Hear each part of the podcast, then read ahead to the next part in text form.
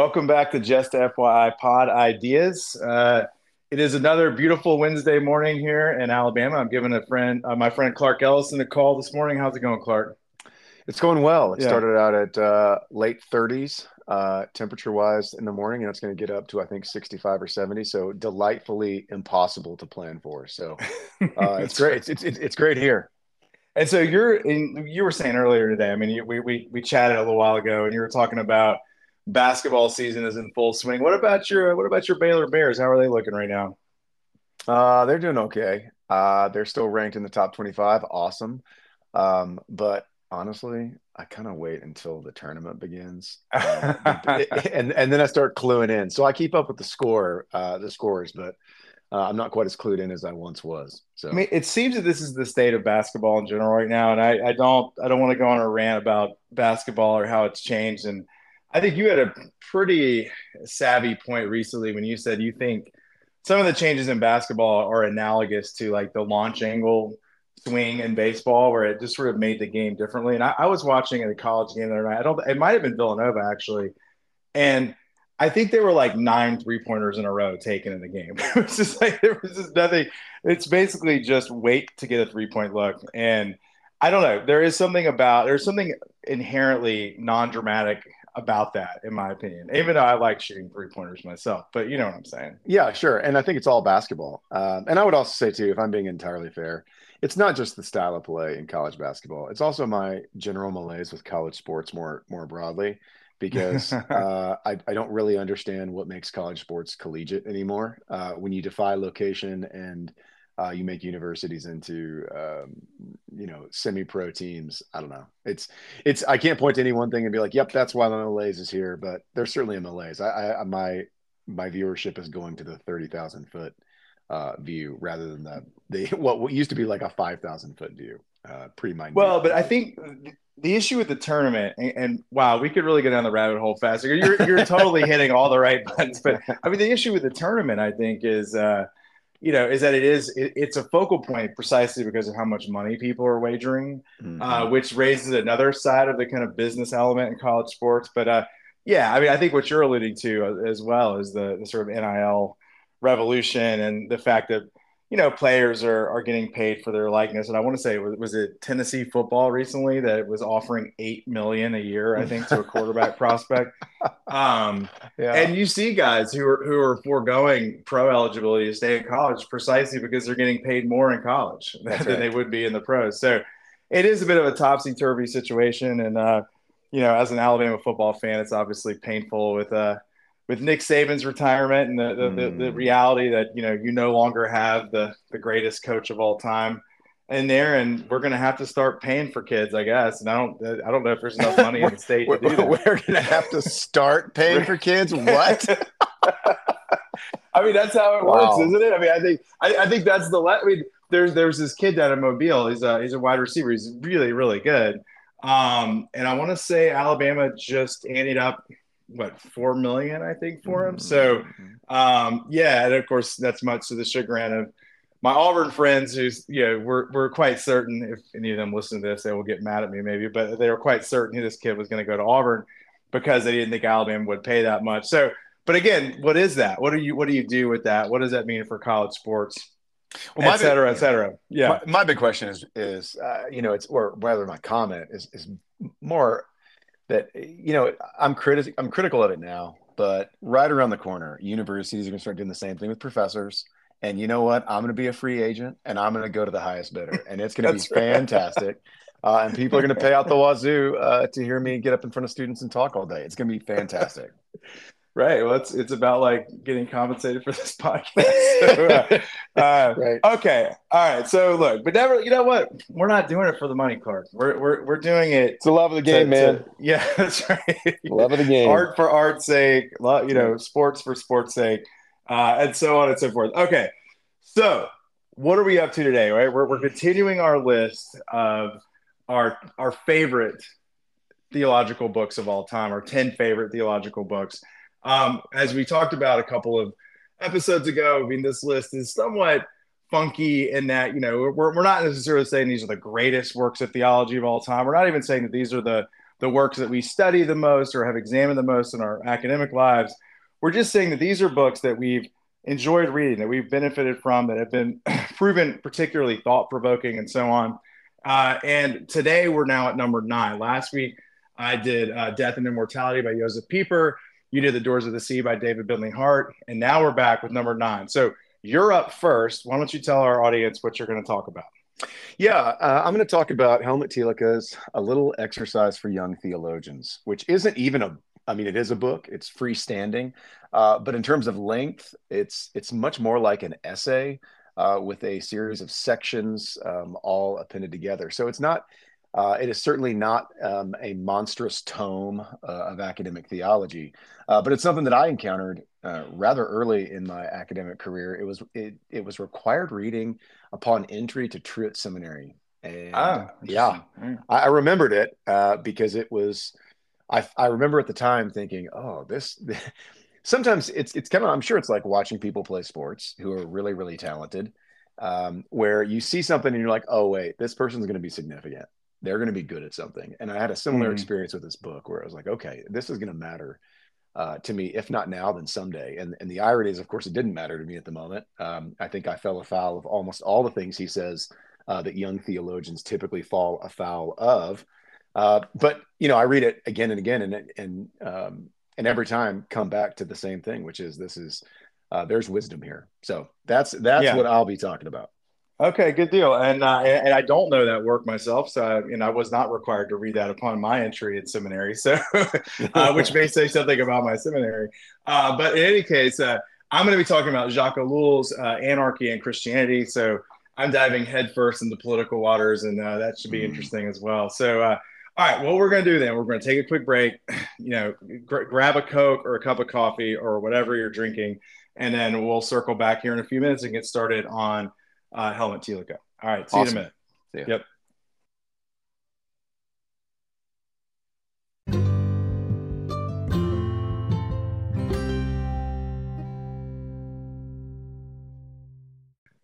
Welcome back. All right. So, Clark, you've chosen a book by Helmut Thielicke, a theologian that I, I, think I told you this sort of casually. I mean, I, I, had a professor back in the day who referred to Thielicke's work and seemed to admire him greatly, but I don't want to, don't think he was assigned any of my coursework. And I don't know too much about him. So, to start off with, I'm curious to hear sort of like, you know, who is this guy, you know, and, and why is he significant? Why should people be interested in his work? So it's I, I think um, maybe at the outset I, I, would say that you know theologians are no different than any other. Um, I hate to say celebrity because that has so many connotations, but maybe again to use another athletic analogy, like tiers of sports stars. Mm-hmm. Uh, for every LeBron James, uh, you have uh, people who are seventh and eighth and ninth uh, men on NBA teams who don't get headlines and yet are exceptional, exceptional basketball players. And so I, I think there's something that actually matters uh, when we say that Thielicke was not required reading for you. Um, and outside of this, he wasn't required reading for me. Um, he actually was, in in many respects, a kind of uh, educational or rather academic polymath insofar as he was an administrator. Uh, he was a professor of theology. Um, and he also was a pastor at various points um, in his career. So I think at one point in time, he was the rector at the University of Hamburg in the middle of the 20th century. Uh, at the same time, was teaching, um, you know, seminars in in theology, and also pastoring a church in Hamburg. So um, and again, I, I, think he he wore all of these hats at different times. So I think he's one of these people who posterity doesn't remember because he's not on the uh, Mount Rushmore of mid-century uh, Christian theologians, um, especially he's probably a, not. Yeah, he's he's like a glue guy, is what you're saying. He's like the yes, Shane. He's yes. the Shane Battier of, of uh, theologians. So that's a little bit of a, be, of a dated reference. Be careful. Yeah. You're, yeah, I was say you're dating yourself right there. Uh, but yes, I mean, I totally get it, and that's fair.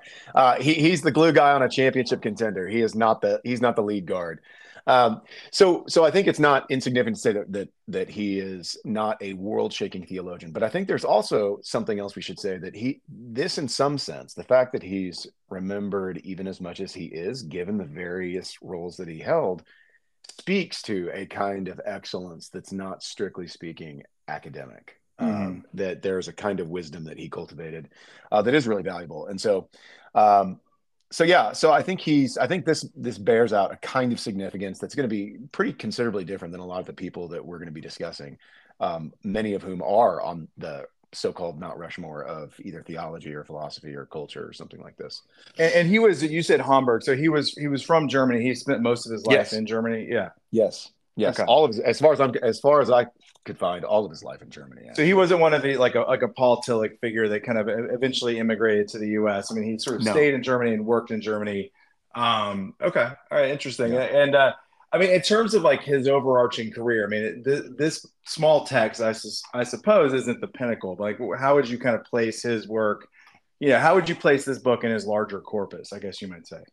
Well, yeah, I, this is certainly not his largest work, um, or I say largest. I should say most significant work. Right. Um, he wrote a book on nihilism, for example. I think that was very, very well received. Uh, and, and I should point out that in in this discussion, in the middle of the 20th century and towards the, uh, I would say, I mean, again, I, would be curious what you think about this, Chris. But uh, I'm thinking about the secularization thesis and the death of God theology. Um, mm-hmm. I think that's petering out by the time we get to the late 70s. But it is all the rage in the late 50s and 60s. Wait, it's um, petering out. I thought it was still cool. Like, what are you talking about? I mean, well, no, yeah. I mean, I do, but I, I do, I have sensed like different points of tension on that. I know I know what you mean when you say it was petering out. I mean, it seemed to have kind of well. Then maybe we would say the high point.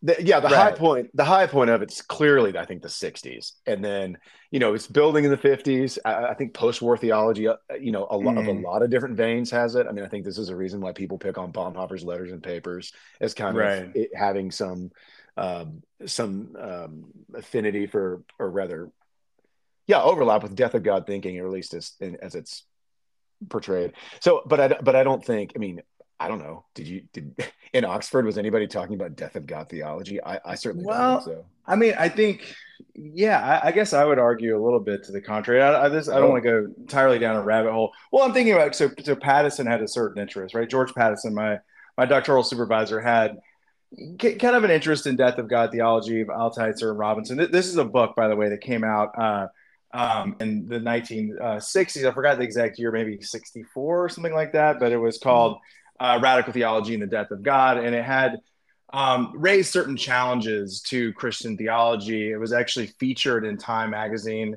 Um, and there was a, a, kind of a cultural uh, wake from this um, event, right? There was songs by Johnny Cash and Loretta Lynn about, you know, these sort of you know, country icons about you know, God is not dead, uh, you know, and so in that sense, I think you're right, Clark. I mean, the, the, sort of cultural moment that followed the death of God theology of the '60s was definitely uh, past, right? And then by the by the 2000s, people weren't talking about this in the same way. Maybe because it had become more of a presupposition.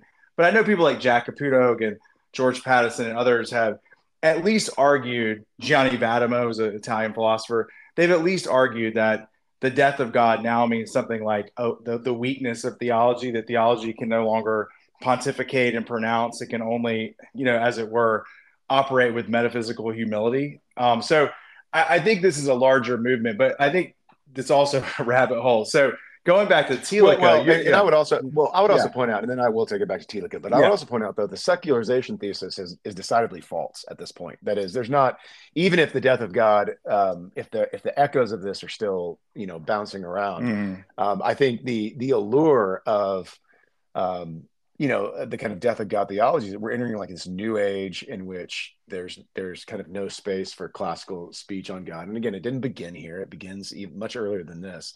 But this is again, as you said, the cultural moment. And of course, since this time, people have uh, around the world have actually not become nearly as secular as it was predicted, and it wasn't mm. the harbinger of this kind of new age in the same way. So the reason that that's important is that um, I think Thielicke is at the very very beginning of this. I don't. He's not in, and I mean by this that he is um, considering nihilism as as one of his later works because that's that's what's coming down the pike in, in the mid-century mm. and um, and I think that that would be a sign of, of again his his significance and situatedness within a theological context in Germany that is reckoning with this post-war reality and a culture that um, that is much more skeptical and much more um, uh, distant from a kind of um, theological uh, would be um, not certainty, a theological assumption, maybe than than past generations, certainly pre-war generations. Sure. So, and so it's I I know I know this isn't the book that you prepared for, but just in a nutshell, what was his kind of response to, to nihilism? Because I don't know it. I mean, I I've, I've not read his work.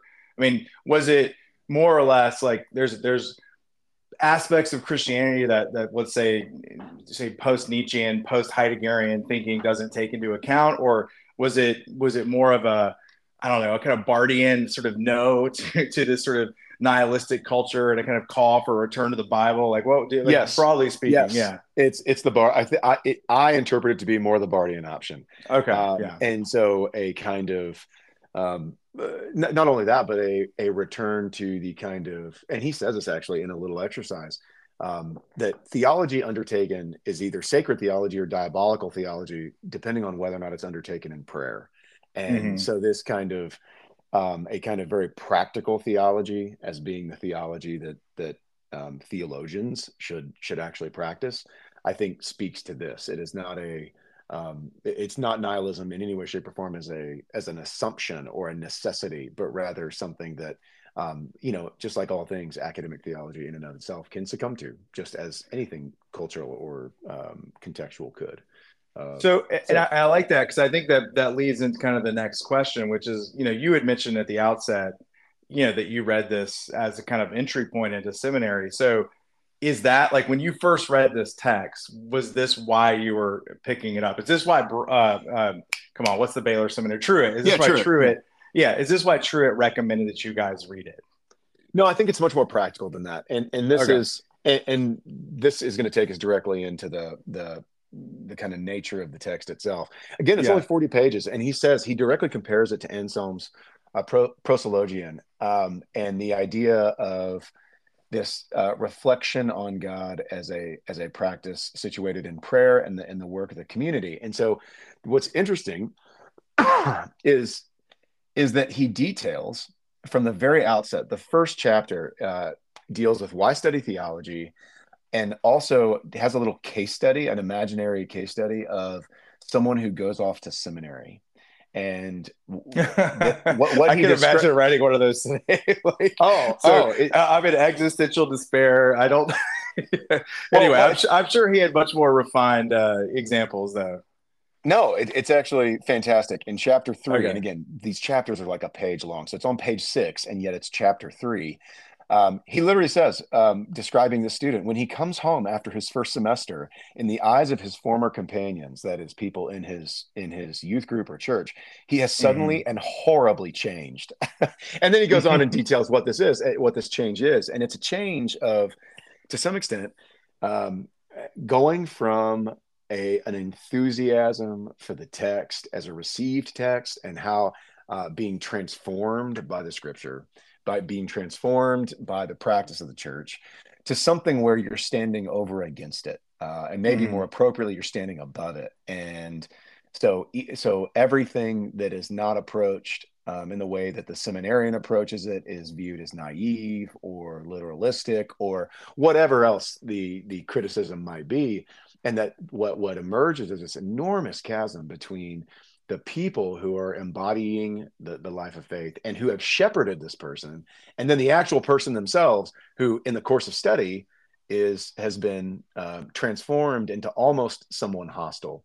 Um, and he goes into great detail uh, which i actually really appreciate because i think his picture is very accurate.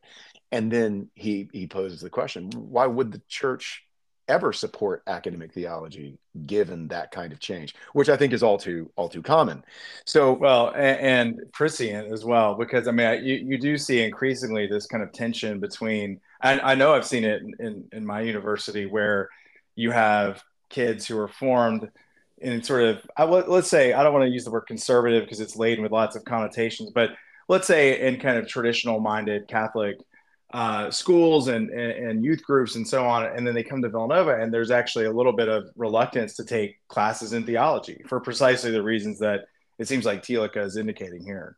Yeah, that's right. And and I would say, and this is, you know, I, am there aren't many opportunities when we're going to be talking about the various books we're discussing to to really veer into the the intimately personal and so i want to be mindful of that. At the same time in my own life i saw this. That is i, I mm-hmm. remember i remember being um, a third year student in seminary which in, in my seminary was the final year but i was living in dallas and i'd gotten married and um, I, I, was actually back literally at my home church uh, and every week uh, and i would listen to the sermons and i would listen to the way that people taught in the bible studies.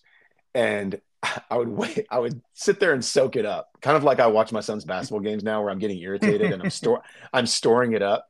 Um, and then, but we'd get in the car. My wife and I would get in the car, and we'd go to meet friends or, or my family for lunch. And on the way there, I would start unpacking all the things that I thought were wrong about the sermon or the Bible study or both. right. And and one day I looked over, and Abby was just crying. Her she just there were tears coming mm. down her face, and I, and I was and I was like, babe, what's wrong? And she she said, uh, You seem so combative and angry.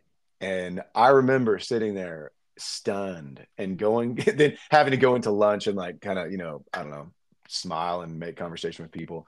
Um, and sitting there and thinking really long and hard about like, well, what was it that was so frustrating about that experience? And I think Thielicke nails it. I think this book is in a nutshell. Now, of course, the unfortunate thing is reading it as a first year didn't stop me from being that person as a third year. Um, but it was a long time before that that kind of thing went away. Um, well, the, the, think, the, operative the operative question that went away is so. What did what did you say to that? I mean, were, were, did you say you know you're right and here's the thing I've been taking these classes, or were you kind of like, well, I, I need to be combative or you know precisely because yeah, doing yeah, it wrong yeah, or whatever you know yeah no it wasn't orthodoxy. It wasn't heresy. It wasn't you know it was it was tones it was emphases uh, it was impressions that i thought hey no that's not the right that's not really what the text is doing there. That's not really what uh, we should be talking we should be talking about this. And as time went on as i as i became more mature and older you start to realize well, wait a second this really is the way that someone preaches for example from a pulpit or that develops a homily or develops a bible study or whatever it is um, that is an art as well as a science. And there is a kind of scientific, hey, you know what? There's some things you probably need to not say. That's what we call heresy. Uh, there's some right. things you probably should say. You probably should have something about uh, the good news that God has come to save sinners um, in most things you say in a, in a position of leadership. Beyond that, the rest is pretty much art. What do you want to talk about? How do you think about that? And and to come full circle, I think this is actually what the what makes theology and doing theology really cool is that you get to develop a voice and then you get to use that voice um, and, it, and it becomes uniquely yours. But until then it's i think it can be really hard to not just simply take in a brute sense this newfound information, this newfound perspective um, that does seem of ultimate value, and mm-hmm. to then slap it on everything you see and then judge the things that don't measure up or don't measure up in the way you think, and then get frustrated. And that's certainly what I was doing. Uh, that's where the grist for the mill was. So it wasn't that I need. It was. It was certainly not a prophetic needing to correct. It was much more like I think there are better things to say, and it's actually a disservice that we're not saying them. But that's again, I think, in many respects, the arrogance of youth. But nonetheless, exactly what Thielicke is talking about. Um, right. You know, right. what, what what is yeah.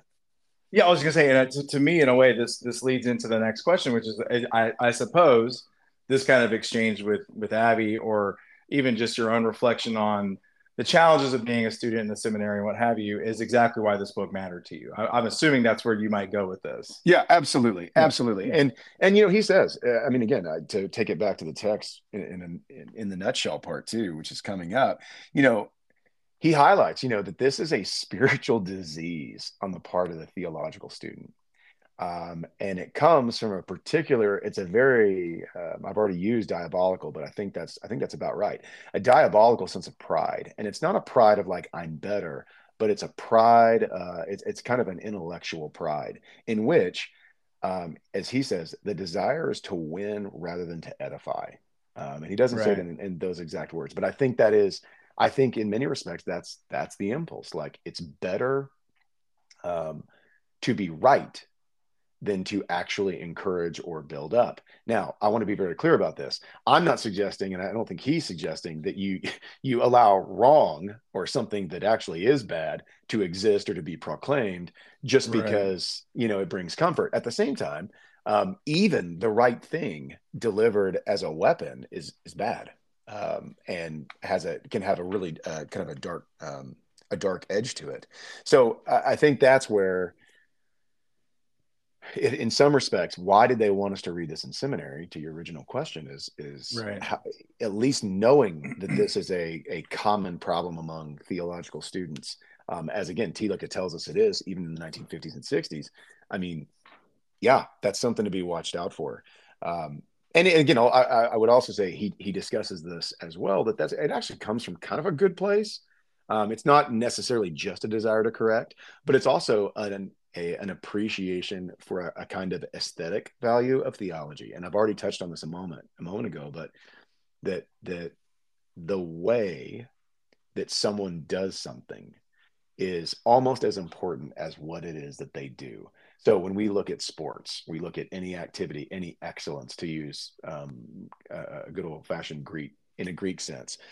An excellence is something that that cuts to the very heart of what something is, but it's also done the right way at the right time in the right measure. And and the way that that can be deployed the way that can be done is almost limitless because we are again now bringing it to the, the new testament is we are uniquely gifted. We are uniquely able to to think speak and live out the faith in in diverse ways that are that may all be faithful and yet um, bring different flavors to everything. So there's a kind of beauty that comes from practicing theology and yet done badly or immaturely it leads to this very spiritual disease Yeah, I mean, it sounds like, excuse me, it sounds like Thielicke is drawing deeply from Kierkegaard on some level here, and I, it may just be sort of existentialism in, in general, but that you know that there's something to be said with it's not just what you say, but how you say it. In a Mhm. nutshell, that that that your own kind of subjective appropriation of certain principles or truths uh, is maybe not maybe it's a different kind of importance or, but but it's certainly they're both extremely important to the overall presentation and and and let's say um, living into the the objective content of, of some kind of doctrine or teaching such as christianity. But you can say this for just about anything like you said it's true for sports as well. I mean somebody can sit in the stands and talk about I actually i fuss at you know my kids about this sometimes we're watching a game or something and it's like oh they should have done this or why didn't they make that call or whatever but it's one thing to say that from the stands it's something else you know when you're actually in the game you know Mhm. and that, that it seems like this is what he's you know more or less reminding you know young theologians of is that it's not enough just to memorize i don't know the, the, the principles of the westminster confession or or whatever but but in reality how you express or manifest those principles in your own life that's that's the real that's the real that's where the rubber meets the road right? It seems like that's kind of the direction he's going in. I mean w- one final point there and then i want to shift to the next question but i mean to me it's like okay you know like a lot of people have said this right? And i think it is there is something of a kind of modern impulse in that they kind of turn to the subject famously uh, as you know that, that sort of occurred in, in sort of modernity post uh, rene descartes. Okay that seems relevant and, and pertinent so how is this book structured that makes it you know i don't know digestible or particularly relevant for the reader today? I mean again you could offer you could offer all kinds of sort of philosophical texts that make the same kind of move. What is it about Thielicke's book in particular the way it's laid out its strengths its weaknesses that you think really makes this a useful text to read? Yeah um, there's a very practical answer to this and that is it's short um, Yeah, and by right. that i mean like literally I, I you know in reviewing it um, for the umpteenth time it took me i don't know 30 or 40 minutes to read. And i was trying to read it pretty carefully because i knew we'd be talking about it. Um, so i think it's one of those actual things where you know it's pretty useful for almost anyone who goes through any kind of education. Now i will i would also say too what makes a seminarian particularly significant and, and open to the kinds of criticisms he lays out is that um, there's an, a, a very communal element to pastoral ministry uh, or rather any any ministry really um, that, that's not found in other areas of expertise. You know, if I'm an engineering guru, I don't even know what to call an engineering guru other than that. uh, you know, and I get like all the degrees there are to get in engineering. You know, I, I'm basically setting myself up to be, you know, to talk to people that are engineers, like hyper engineers. I'm not, I don't have any requirement to speak to anybody else about my engineering because they would neither know nor understand. Yet the seminarian, on the other hand, who's preparing for ministry, does does have a burden to bear for people around them and the way they communicate things. So I, I, guess what I'm saying is if anybody is going to be encountering something that is academically theological or biblical, you know, studies based, if you're doing any kind of uh, work in the church where you're instructing people, I think that that this is practical. I think it's short. I think it's accessible. He has point by point like this is the problem here this is the problem here this is the problem here and, and at no point in reading the text do i did i actually think oh yeah that's not really the problem uh, there's a great book i love actually um, called the hard thing about hard things which hmm. i my brother recommended to me and i love it love it love it because the argument that the author makes at the very outset of the book is and it's a business it's a how-to business book which is super useful to me who's never started a business and never will um, right. but but I read it anyway because it was kind of like a let, let, you know leadership book or something like this. And um, and like I said, my brother recommended it. And he says in the outset, he's like, "Hey, look, the hard thing. People always want to talk about how to do the hard things, but then they misidentify the hard thing. So they say, "Oh yeah, it's hard to fire people." No, it's not hard to fire people. What's hard to fire fire someone is when they're your best friend and they started the company with you, and they've now outgrown the role or rather the company's outgrown their role. So wait, That's, is this did Mark did Mark Zuckerberg write this? no, uh, no, I, yeah, right. yeah. I think it's I think it's actually Marc Andreessen, if I'm not mistaken. I'm sure somebody can listen okay. and tell me if it is. But uh, but he's one of the co-founders of Andreessen Horowitz, the uh, the angel okay, yeah, the yeah. angel investment firm. Anyway, um, but no, but I think in some respects that's what. Yeah, people have said this before, but like the degree to which we we return to the same things like yeah hey guess what? Don't be spiritually arrogant. Don't be theologically arrogant. Don't be don't lord knowledge over other people. Like i don't need to be told that. But the the unique ways that that appears and the degree to which he diagnoses it i think is really valuable because it's a reminder of like how subtle and in some cases how infectious that kind of um, that kind of thinking can actually be so i think it's immensely useful even today so it, is it just is it just a letter like you, you know or I mean you know how is it is are there multiple chapters multiple letters like how is it structured exactly? Uh, no, like it's it's one sustained essay, but basically he's okay, got okay. The, the chapters are like, yep, a preliminary understanding of the reader uh, uh, with the reader of like what theology mm. is, the anxiety of the ordinary Christian about theology, which he he says at the very first page, like how many of us have heard someone say, "Oh, don't go to seminary, you'll basically lose your faith." let me assure you, dear listener, if you think that nobody actually says this, um, I had a number of people that actually came up to me, and when I told them I was going to seminary, like, "Oh, you're going to seminary? Why? Like, aren't you just going to go and learn about how things, you know, the Bible's not true, or like faith is ridiculous, or something like this?" Um, and and that's something that I I was rather unprepared for. Uh, but it but it absolutely happened to me. So when he's talking about this, and here again, we're talking a book that was published in 1962. You know, I think that's telling. I think that indicates there actually is a deep anxiety um, on the part of um, the everyday the everyday Christian about whether or not theological education is even valuable. Um, and then, of course, he hits the theological change of voice, the wisdom of the world as the ally of faith. So, one of the oldest questions in the church, which is what does Athens have to do with Jerusalem, uh, as hmm. Tertullian, mm. uh, the church father, put it? Um, the lofty and difficult art of dogmatics, the hazard and promise of the aesthetic, and then finally, wow, uh, he gets on, he gets all of this in forty pages. it's pretty oh, impressive. Yeah. You know what I mean? Yeah, yeah, like very very economical, I suppose. Yeah, yeah. The hazard of the aesthetic is two pages long. It starts on page thirty-one and finishes on thirty-three. So these are chapters that are like nuggets. So of course you could expand on any of this, but I think it hits mm. like here again that the desire to speak that the intoxicating power of doing theology, and it is, it can be intoxicating but that's a promise as well as a threat and and that's that's what I found it to be. So, uh, you know, it's one of those things I didn't really appreciate at the time. I knew enough to be like, hey, this is going to matter. But at the end, I still come back to it and go, "Yep, I forgot that." yes, I probably needed right. that reminder. You know, so yeah, it's, it's, the kind of book I, you know, I suppose, yeah, you, you read it once a year or something, right? Just the yep. kind of, just as, as a kind of, it's like a checkup or something, like taking your car in for, you know, uh, you know, the, the, sort of annual checkup or something, physical, if you will, right? right. Okay, what am I doing? Am I doing all this the right way? Um, all right, so last question before we jump into our categories. Uh, yeah. You know, when it comes to its ongoing significance, because it sounds quaint, but like you said, it's a little old right? Uh, a lot of our read our listeners, I should say, or readers for that matter, you know, are, are probably not planning to go to seminary. Mm-hmm. Um, so, so you know, why does this book still matter today? Like, why should somebody go go look for it? Though I have a confession to make, and one of one of our listeners reached out to me and said that Death and Immortality, the book that I covered last week, was not really available on Amazon. And in fact, I, I looked it up, and he was right about that. I think you had alluded to that as well.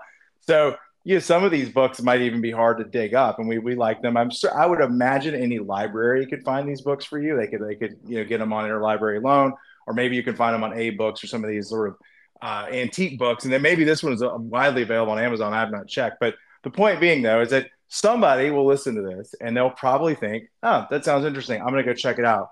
So make the case. Why should they bother going through AbeBooks and Amazon and all the different sort of booksellers? to find this particular book today? What difference will it make? Yeah, I think it's I think it's just this. If you're going to have leadership in any way, shape, or form in the church or not, and I don't mean paid lay leadership. If you're going to teach a Sunday school class or a, a little kids, you know, uh, catechetical thing, I, anything. I mean, I think it's valuable to have a sense of what the task is about thinking well about the faith and the peril therein.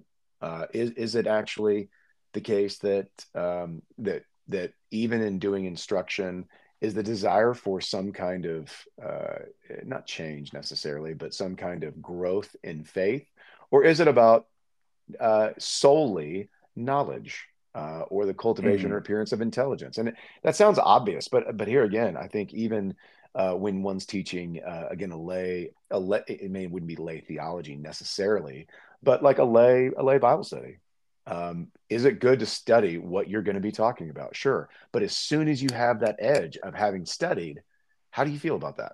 Um, and again, I'm making right. it rather therapeutic or rather emotional, but but but I think it's I, I think it is, and even even I would say for my in my own life, even when I began to take on leadership responsibilities in ministries long before I went to seminary, there was a kind of uh, status upgrade depending on the the situation and the and the and I think this is this speaks to all of that because it's a fundamental human thing that when we get mm-hmm. some kind of advantage or some kind of extra knowledge, it, it's the easiest thing in the world to to presume a certain um I, I hate to say betterness because I mean again nobody would cop to that, but that's what it is. It feels it feels like there's a position of advantage or heightened uh, ability. And that's not necessarily bad, but that's got to be tempered by the same humility of what's the purpose in that in that extra information, knowledge, whatever it is, leadership. So it so, sounds like it might really be relevant for clergy, right? Yes, in some respect. Absolutely. I mean, I mean, sort of, sort of humorously. I mean, but I think it's worth saying because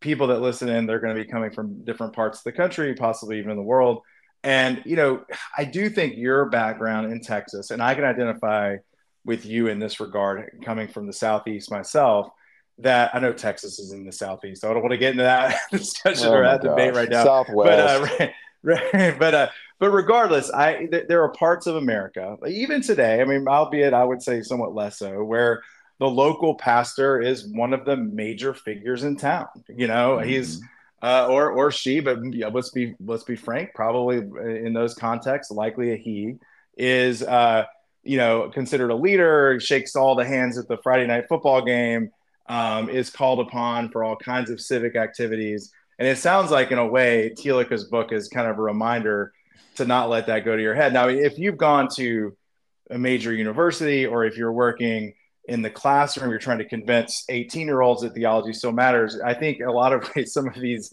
these concerns that Thielicke has are quickly alleviated because it's so humbling right so like when you realize like the theology department and the engineering department or the theology department and the nursing department are not valued the same way at your university that that opens up a completely different window on the experience of studying theology. But it sounds like what Thielicke is really getting at, again, I'm, I'm just sort of gathering this from what you said, is he's speaking to those places and they still exist. And there actually a lot of places that are still like this, where theology is maybe the kind of linchpin of a community and the and the person who, you know, disseminates his or her opinions on theology is taken with great seriousness. And that person needs to remind himself or herself that, you know, handle with care, basically. Yeah. Look, if I could have one more personal anecdote, I, Please. I that, yeah. Yeah. I, I also teach a, a Bible study class uh, at my church on Sunday mornings. And um, I'm the only teacher. I got kind of thrown into it because they were like, hey, you're a professor, go for it. Um, and I, I, I, didn't mind. Um, and the other person left. Um, well, the problem is I'm one Bible study leader. Um, and uh, that means I got to be at church every single week. And so the whole time I've been like, oh, okay, cool. Well, I'm going to, I would like to cultivate somebody else, or at least ask somebody else to kind of bear the burden, so to speak, with me. Um, and this is going to come as a shock to you. Nobody ever wants to do it, ever.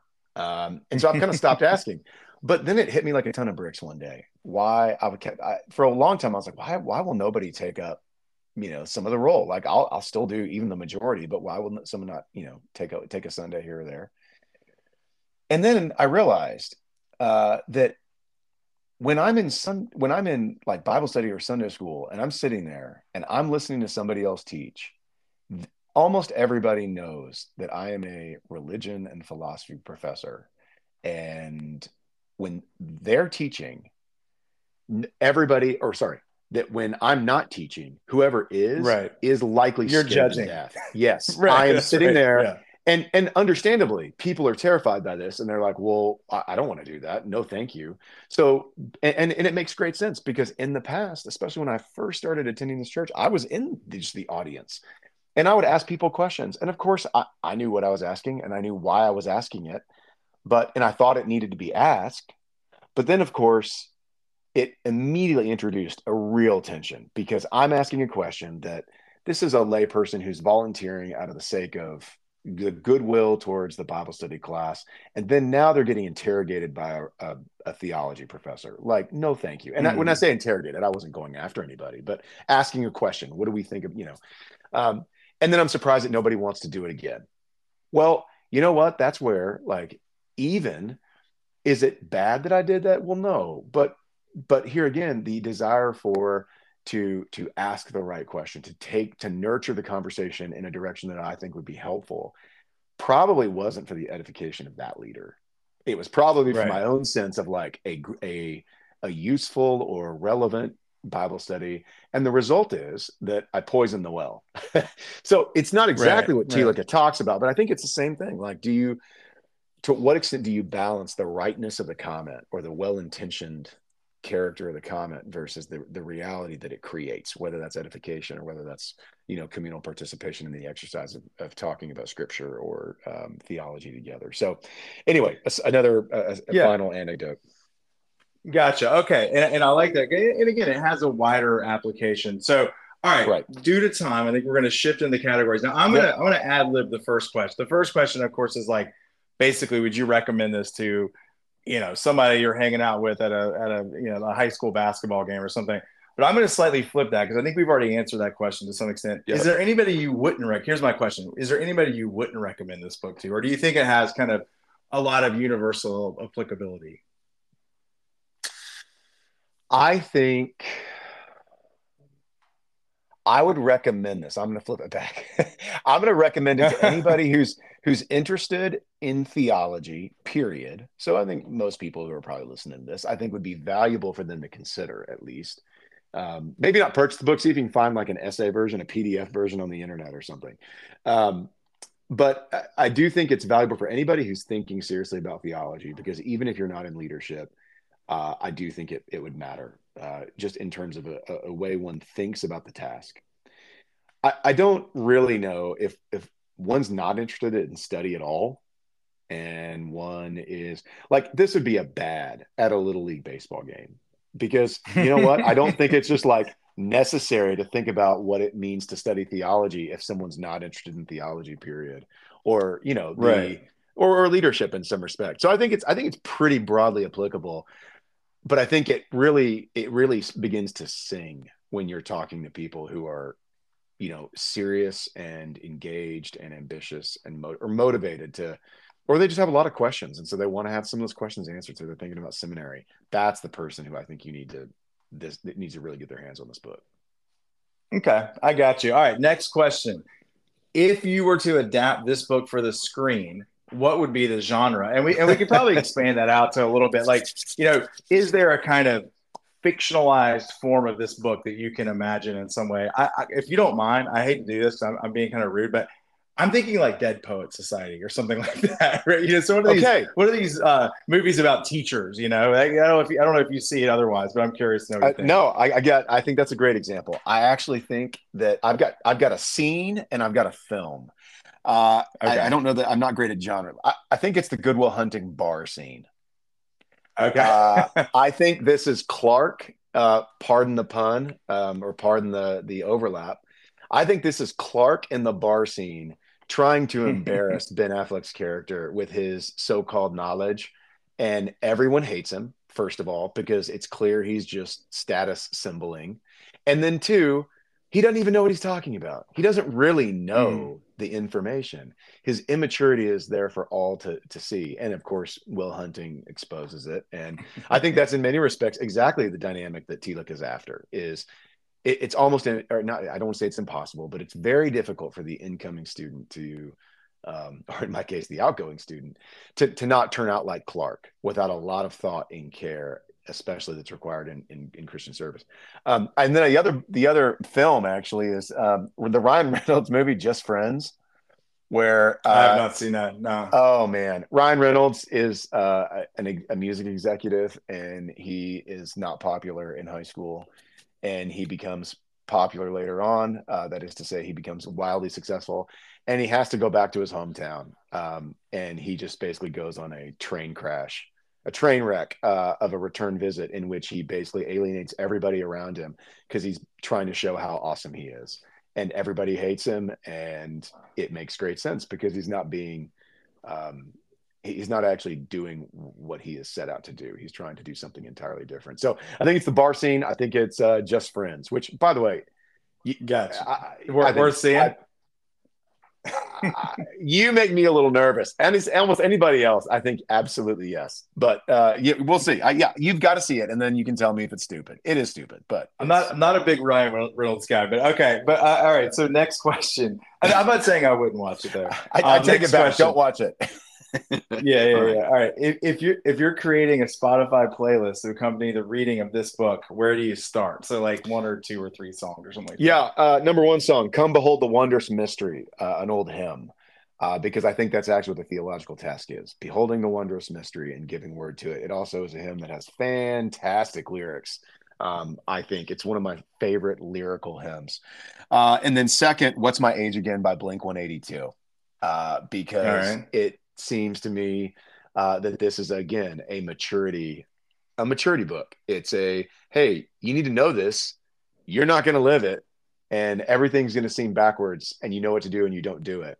Um, but eventually you're going to come back around and be like okay right Tillich is right. This is the task that we're facing and you know after the intoxication is worn off this is uh, this is what theology is and what it's for Gotcha. Okay, good deal. And then finally, is there a passage from the book you'd like to share like a, a, a relatively short quote or something like that. Yeah. Um, well, that's too long. No, there's not. There's not. I, I had a quote, and then I looked at it, and I was like, I already kind of talked about it, so we'll just let we'll just stop there. We'll we'll let Wait, it be just to put the categories. Okay, all right, yeah. that's fine. that's you know what? I'm gonna, I'm going to allow because we, we have we have gone a good while here, so I'm gonna I'm gonna allow you punting the category this time.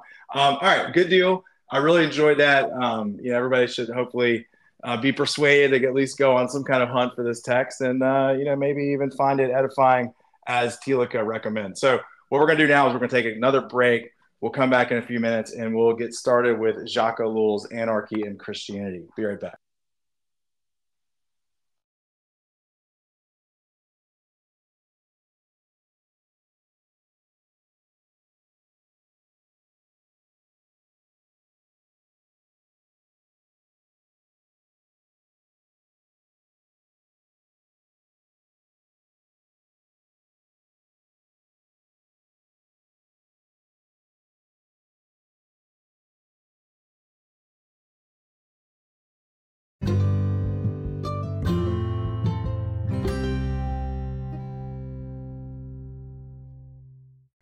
Welcome back. All right, we're now on the the back half of today's episode, and uh, I've decided to feature uh, Jacques Ellul's book Anarchy and Christianity, which came out in 1998. And Clark, before I begin, you know, what are, what are your impressions of this book or of Ellul in general? I mean, are you a fan? Have you read him before? Where do you stand on this stuff? Yeah, I actually started my, my first attempt at a DPhil, and by first attempt, I mean my first edition of my first chapter uh, was focusing on technology, and I read a bunch of Ellul back then. Um, but it's been a while, uh, so I've read that I've read a good bit of the Technological Society, mm-hmm. uh, but I have not read um, Anarchy and Christianity. So I'm pretty excited to hear what you're going to say. Um, so, so maybe just jumping right into it, tell me a little bit about uh, Ellul um, and why you think that, that he's significant. Well, you know, he's one of these people that the, the first handful of times that his name came up, and I, and I was going to say more about this later, maybe I'll just do it now, but it was sort of in connection to the Unabomber, right? So, I mean, I mean, you know, i.e. Ted Kaczynski, right, who is this, yeah. uh, you know, sort of rogue, uh, you know, mathematician who thought that technology was, you know, destroying, you know, all, all of humanity, and he moved out to Montana. I think most people who are listening probably know the story. He uh, bombed people that he thought were uh, contributing to the kind of degradation of modern society and so on. And ultimately was arrested. I think his brother uh, turned him in. Mm-hmm. So Ellul has like that was sort of my first kind of introduction to the the figure of Jacques Ellul. Other people, I think, were were colored obviously by this um, association with the Unabomber and I think for a while, Ellul fell into a kind of disfavor. I, I think if let's say well, well Chris, can, can yeah. I interrupt you real quick and say what, what is precisely the connection? Because I want to make that clear. What's the connection between Ellul and the and Ted Kaczynski? Truth, truthfully, I, am not 100 percent sure because I've not read Kaczynski's writings. I think I do have one of his books somewhere. I think I picked it up in a used bookstore. Um, I have not even read it, uh, so that tells you about about my level yeah. of interest. You know how these bookstores are, but um, I I think maybe uh, Kaczynski's manifesto um, makes uh, some allusion to Ellul, and you know we can we can maybe come back to this later, but it's certainly nothing in Ellul's work per se, and, and, I think that's very important to note. Yes. Um. In, in, the same way that you know if somebody listened to I don't know uh, Sergeant Pepper's backwards on their on their on their vinyl record player, and then went out and did something crazy, or or maybe even a, a more concrete example. I don't think people hold Christopher Nolan responsible for that massacre at that theater in Colorado after the, mm-hmm. the kid who was really jazzed up for the you know Heath Ledger's portrayal of, of Joker. Uh, so at the end of the day, I mean, it's one of those kind of situations where I mean, whatever to whatever extent Ellul influenced Kaczynski, you know, it, it's I think it's pretty hard to say that Ellul himself would have ever bad. In fact, I'm going to talk about how he's a pacifist. There, how Ellul himself would have ever have baptized Kaczynski's actions. There's there's no way, but but right. you know, he he was an arch critic of technology, as you pointed out, mm-hmm. modern technology in particular, and we'll come back to it. But the more I've learned about him, and this is to really get to your question, I mean, the more I've learned about him, the more fascinating of a figure he he becomes to me. So he's born in Bordeaux in France in 1912, and he, he dies in 1994. So he, he lived quite a long time. And you know, one of the interesting things about Ellul is that you know he's not one of these. He wasn't sort of a, a person of privilege. I mean, he he grew up in, in, in fairly uh, humble uh, circumstances and he had to put himself through school uh, and ended up doing a doctorate, uh, not as it were on philosophy. A lot of people think of him as a philosopher. He really isn't one. He's more of a, a study, a, a sociologist first and foremost, and a student of law. So his dissertation was on uh, the laws of ancient Rome, and he did that at the University of Bordeaux. Uh, and he got involved in politics in the, in the, in the early 1930s. Now, we all know what was going on in the early 1930s, right? This is the kind of ramp up to World War II, and Ellul gets very intrigued by uh, sort of Marxism to the one side and fascism to the other side. He's a fierce opponent of fascism, and I will say, I I'm not going to talk about this today, but I recently worked through one of his essays from this period called uh, "Fascism, Son of Liberalism," which is really really interesting. And and and basically, you know, he wrote that text after visiting, kind of as an observer, a Nazi meeting, and just left there like shaken to the core of like, oh my god, like you know, this this Nazi thing isn't is is not going away. It's gonna be a real problem, right? Mm-hmm. Um, and so he he gets engaged in the kind of anti-fascistic movements um, of that time period he participates in the Spanish Civil War. He then later opposes uh, the regime de Vichy in, in France, the, the kind of Nazi allied French uh, government. Uh, and then he did, you know, throughout the, the, throughout the war, he forged paperwork to prevent Jews from being sent to places like Auschwitz, right? And he's even been honored by the state of Israel as a friend. Uh, well, I think I think the, the designation is righteous among the nations as a, as a friend to um, mm-hmm. Jewish people. So he's you know a, a, fascinating you know kind of life already. When the war is over, he takes up this appointment um, as professor of history and sociology at institutions at Bordeaux, uh, and then he becomes the the sort of chair of the Institute of Political Studies also at Bordeaux, and he basically stays there writing and doing research for for decades and you know, he's a really interesting intellectual because, you know, I think, you know, this is probably one of the most obvious things to say about him, but it's really worth pointing out. He's the kind of person that moved very fluently in different sort of uh, uh, disciplines or fields. So he's a trained sociologist, but he's also a historian of, again, of Rome and of, of ancient institutions. I think a lot of that bleeds into his sociology. But he was also a Reformed Christian. He was a Protestant, even though he was from France. And he was a I, don't think he was ordained. I'd have to double check on that. I don't think he was ordained, but he was certainly a very active lay theologian. He was a, I guess maybe you know to go back to your Thielicke book, Clark. I mean, he was the kind of guy that was sitting in the in the Sunday school lesson, you know. And I mean, we'll, we'll give him uh, we'll give him the credit and say he wasn't arrogant. Maybe he was. I don't know, but uh, but but he was he, sitting. He wasn't in, like you, Clark. right, right. Maybe he read. I mean, he might have even read some Thielicke. Um, but he was sitting in the Sunday school lesson with his arms crossed and like really paying attention, basically uh, really checking out to see if this uh, Sunday school leader knew what he was talking about. But uh, in any case, you know, Ellul, because of his status as a French Protestant, which again is a little bit unusual on its face, you know, he's often been grouped among a number of other major kind of reformed figures from the time period. So people sort of associate his, his theological interests with Karl Barth quite frequently. Um, he's also been compared sociologically to Karl Marx. But I gotta say this, I just just wear it on its on my sleeve here.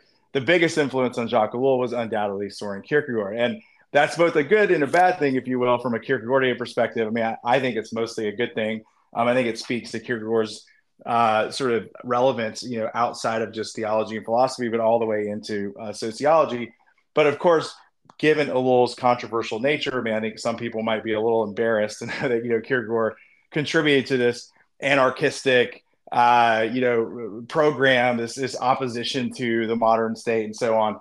Uh, that opens up its own sort of can of worms within Kierkegaard studies. But in any case, uh, I started becoming particularly interested in Ellul when I was working on my 2019 book, uh, excuse me, uh, Kierkegaard and the question concerning technology. And I and I was doing these different sort of uh, ways that Kierkegaard has impacted the reception of modern technology today. And I looked at various people like Paul Tillich, Martin Heidegger, and then I had to look at Ellul.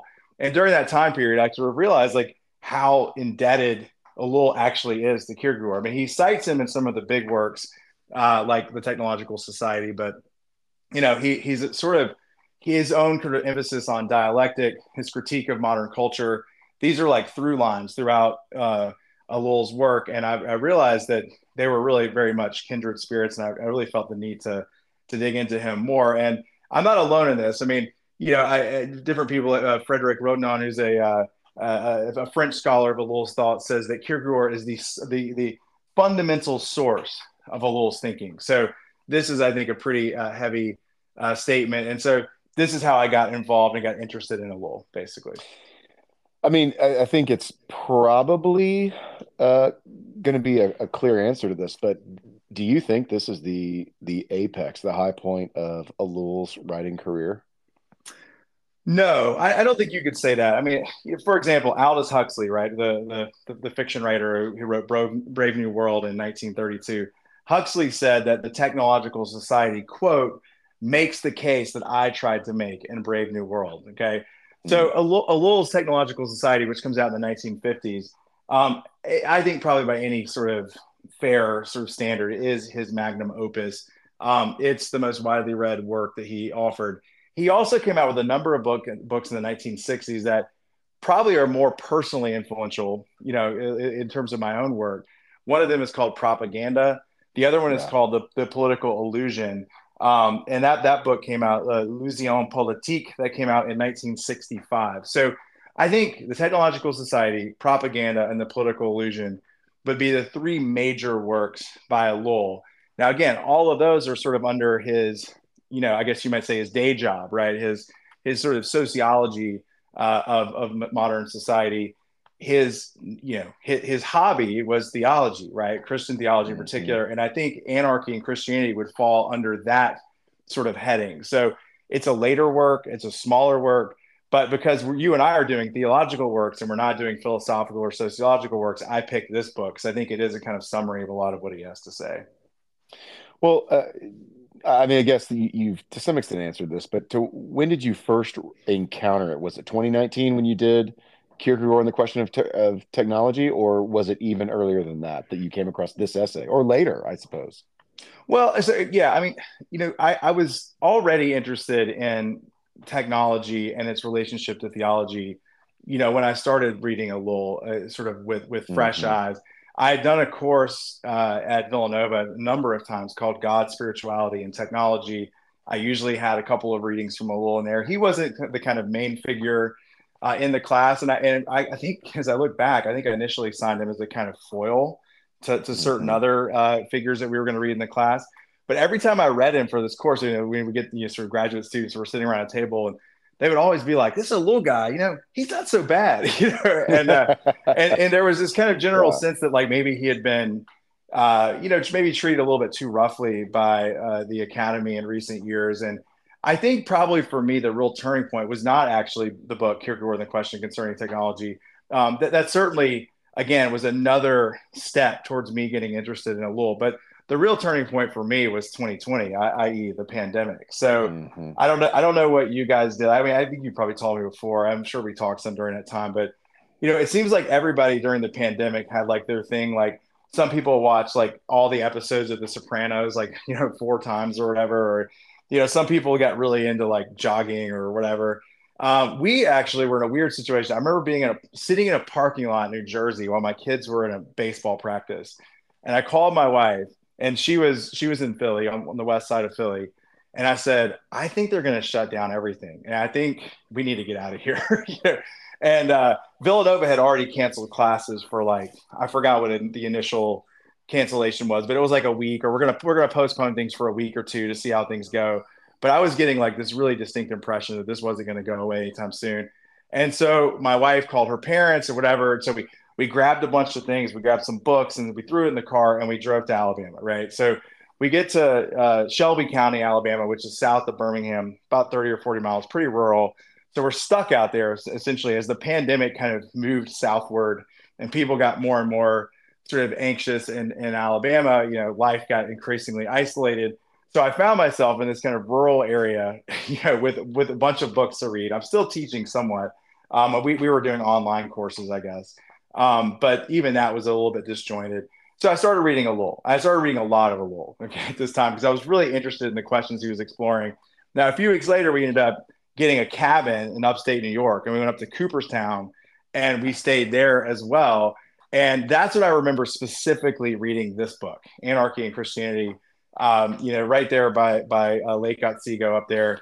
And just kind of thinking to myself, geez, is this guy not talking about 2020? Is he not talking about this crazy election year and the pandemic and the and the sort of challenges that are being, you know, sort of imposed upon us by, you know, this kind of hierarchical state engine that none of us really know how it works or anything. And, and suddenly it just dawned on me. I don't want to say that I saw him as prophetic, but I don't know. I kind of did, honestly. So I was sort of like, well, I mean, yeah, well, let me also provide a, a brief um, warning to the dear listener. Uh, this is not a recipe for how to either improve your mental health or just live a happy life. If basically there's a pandemic, you go up to an upstate cabin in New York or rural isolation in Alabama and then read a bunch of Ellul. Like that is not um, a recipe for uh, what most people would consider success. So Wis- again, wisdom, Clark. I was pursuing right. wisdom. Okay, and you know this makes this makes so much sense of our conversations during this time. I'm like going to the park and it's outdoors, and I'm feeling great about life, and you're like all of a sudden coming out with your new beard and your your waist length hair, and you're like, oh, this this Ellul guy's really on to something. Okay, got it.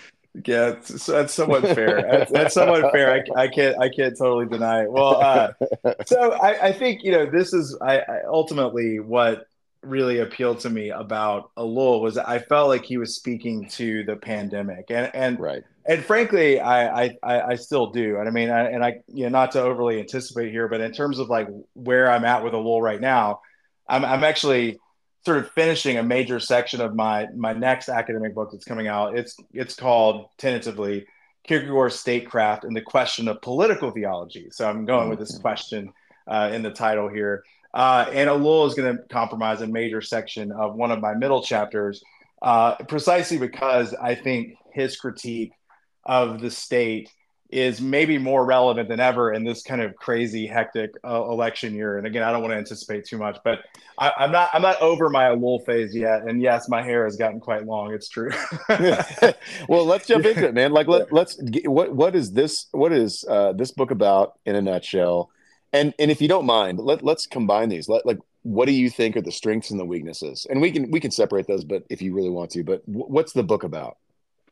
Yeah, I mean, so yeah, in, in short, right? Because it is it is actually a short book. I mean, uh, Ellul tackles this topic in sort of three three overarching sections. It begins with an introduction, which I'll come back to in a second. It's pretty useful, I think, biographically. It kind of positions him on the intellectual map of the 20th century. Um, and then he has these two major kind of units, if you will. One is called Anarchy from a Christian standpoint, mm-hmm. uh, and the other one is called The Bible as the Source of Anarchy.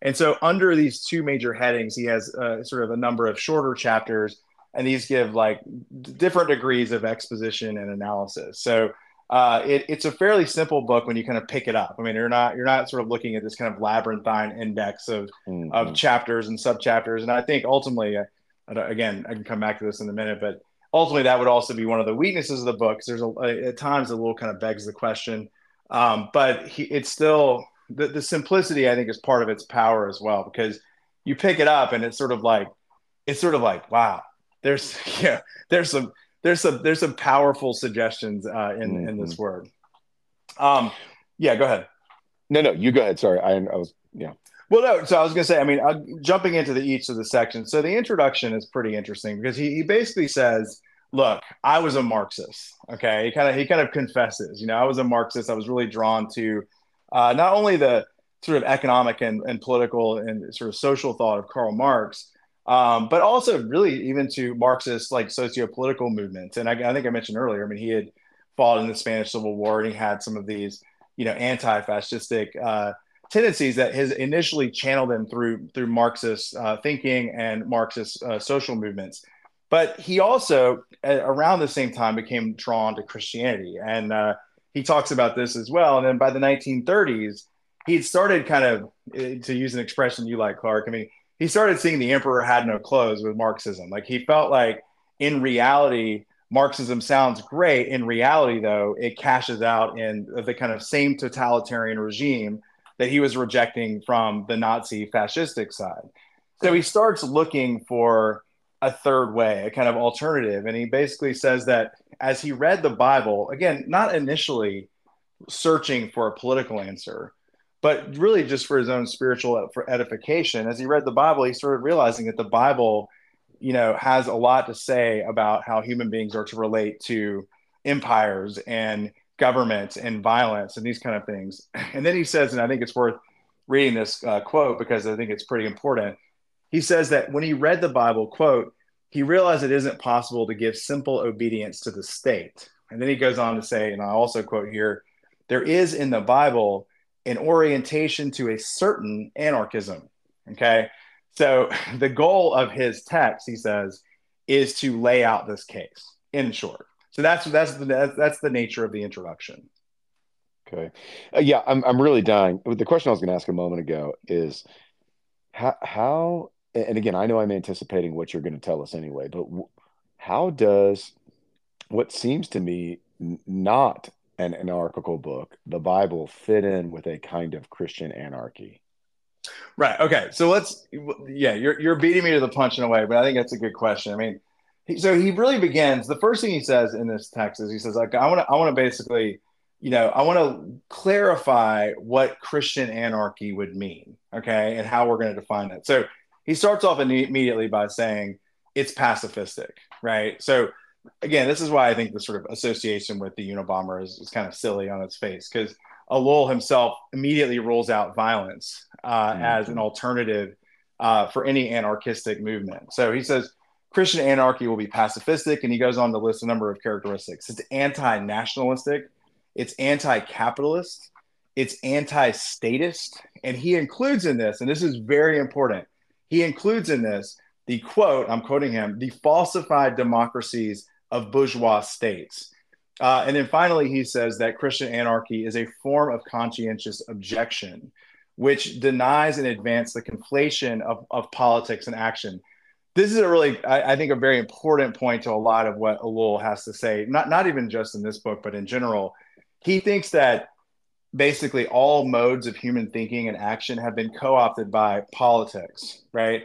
but that politics is itself co-opted by technology. So he sees like this kind of incredible, this this increasingly diminished sort of, I guess, domain of human action that where everything, whether it's our ideas about God or whether it's um, you know, you, you, I'll give an example. Okay, this let's let's take the Taylor Swift. God help me, here I go. I'm doing it.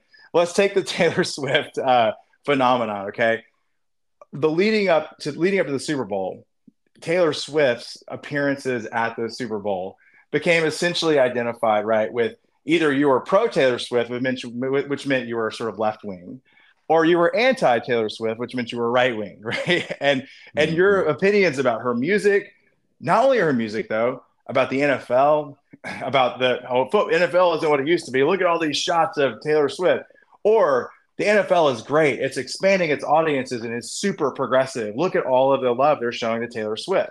You know, everything got funneled through this political lens. A Ellul would have totally say, yes, of course, right? Because this is what th- this is what has happened as the as the state has increasingly learned to use every opportunity uh, and its power for propaganda. Everything that we do, football, music, culture, uh, movies, um, you know, artistic productions of any sort, and so on, they're only understood through the lens of politics. Um, and he thinks this is doing a great disservice. So he thinks that Christianity should stand as a site where where there's a kind of no said to this movement to sort of say that all meaningful action, all meaningful thinking is is ultimately political in nature. He's he's deeply opposed to that. So how does how does technology fit into that? Because you mentioned that a moment ago, but I, I want to I mean, is is it that there's a certain way of thinking technologically that this kind of you know ersatz theological slash political thought encourages or well, yeah what's the relationship between technology and theology and politics yeah i mean it's it's a really relevant question and, and i'm, I'm going to answer it to some extent but i really think we might have to save that for like the next season of this of this podcast where when i will pick the political illusion because you know, that's the text where he really lays this out. He really only, you know, you can, there's a lot of echoes of the political illusion in anarchy and Christianity, but he only kind of just touches on these points. Um, my sort of shorthand kind of summary of the political illusion would be something like this. You know, technology's influence on the state is manifold. It's really, it really isn't reducible to just like, let's say, social media. and I would say a lot of it has to do with bureaucracy and, and state administration. So, since right. all technology tends tends towards efficiency and the modern state has grown to such an extent that things can only be handled by dividing them into smaller kind of divisions and and sort of authorities that he sees that like the, the modern democratic state is authoritarian even if it doesn't think it is right and it, it's mm-hmm. always it's always tending the rule of efficiency and and and power that's wielded by politicians. Now, Ellul spends a lot of time in the political illusion, sort of arguing that we often accept this authoritarianism relatively uh, benignly because we believe that our votes matter, right? And that like like that, well, I'm you know. I, am not being ruled over because I have a vote. This is the illusion. this is this is for him where propaganda is important right. because we start sort of assuming that we have actual agency. But he goes into great detail and he draws on on the political illusion. He draws on a lot of resources, uh, really from the era 1950s, 1960s, but things that are still very much true today. I mean, again, just look at COVID, right? Look at all the federal agencies and different groups different sectors and interests and PACs and everything that were involved with either. I mean, how take take your pick, like either the decision to to to sort of you know start lockdowns or uh, the development of technology such as vaccines. I mean, all of these things involved multiple bureaucratic administrations. Um, and so Ellul points out, did your vote, vote for Trump or Biden really influence, you know, for example, something like the pandemic? No, like, you know, it didn't matter. And it, you even look at Trump and Biden for all of their kind of rhetorical differences, they both supported very similar policies vis-a-vis vis-a-vis the pandemic precisely because these bureaucracies and administrations were actually in charge in some sense or another. Right. So, so let me let me take you back to the text then, because yeah. I, I, do think, and I think this actually makes a lot of sense. I'm glad you you said it that way.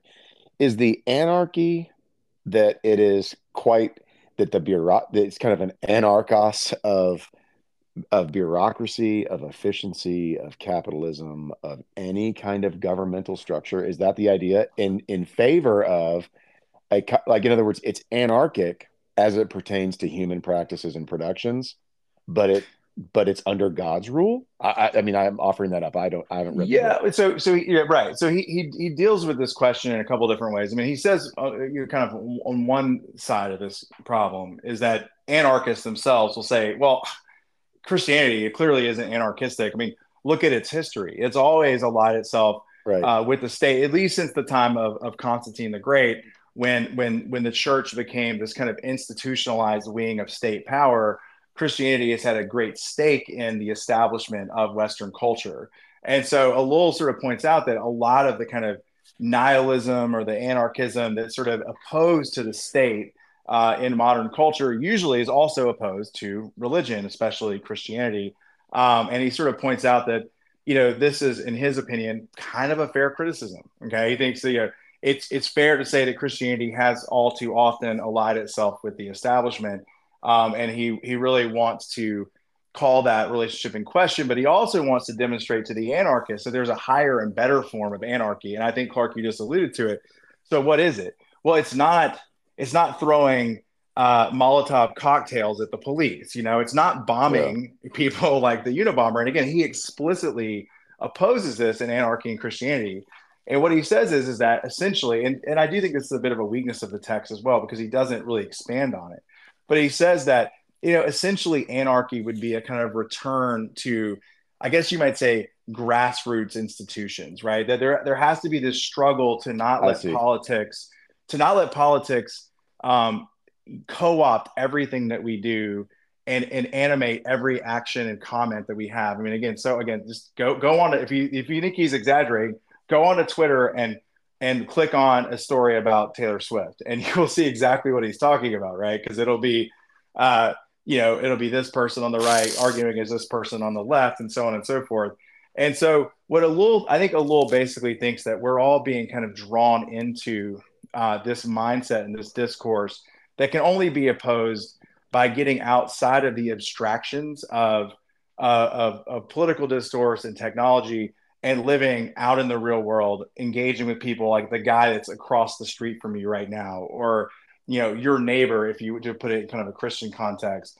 And this might involve local institutions. It might involve local groups, farmers groups, grow your own food.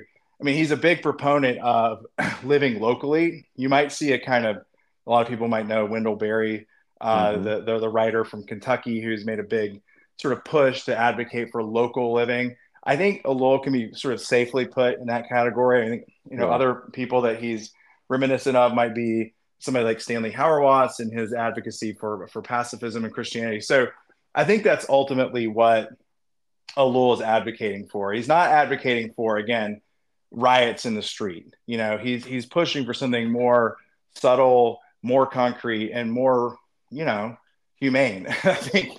I think. Yeah. So like so like discrete discrete entities of ownership and community participation and effectively rule, as opposed to a monolithic top down, uh, what we might in other contexts call autocratic or authoritarian ways of thinking about even society. And, and again, when I say authoritarian, I don't mean necessarily government, but even these other kind of disciplining discourses like capitalism, like, um, uh, you know, uh, like any political ideology. Is that is that a fair yeah. assessment? Yeah, I, I, think that's exactly what he's going for. And again, I, I can't underline this enough. I mean, he thinks both, as we understand it in our current kind of political discourse, he thinks that both left and right are guilty of the same thing here. And right. I think this is right. Sure. I actually wrote a piece about Ellul on my Substack recently, and I had a, I had a little bit of pushback on it precisely from people who thought that this equation of left and right was unfair. Normally, these uh, uh, criticisms came from the left,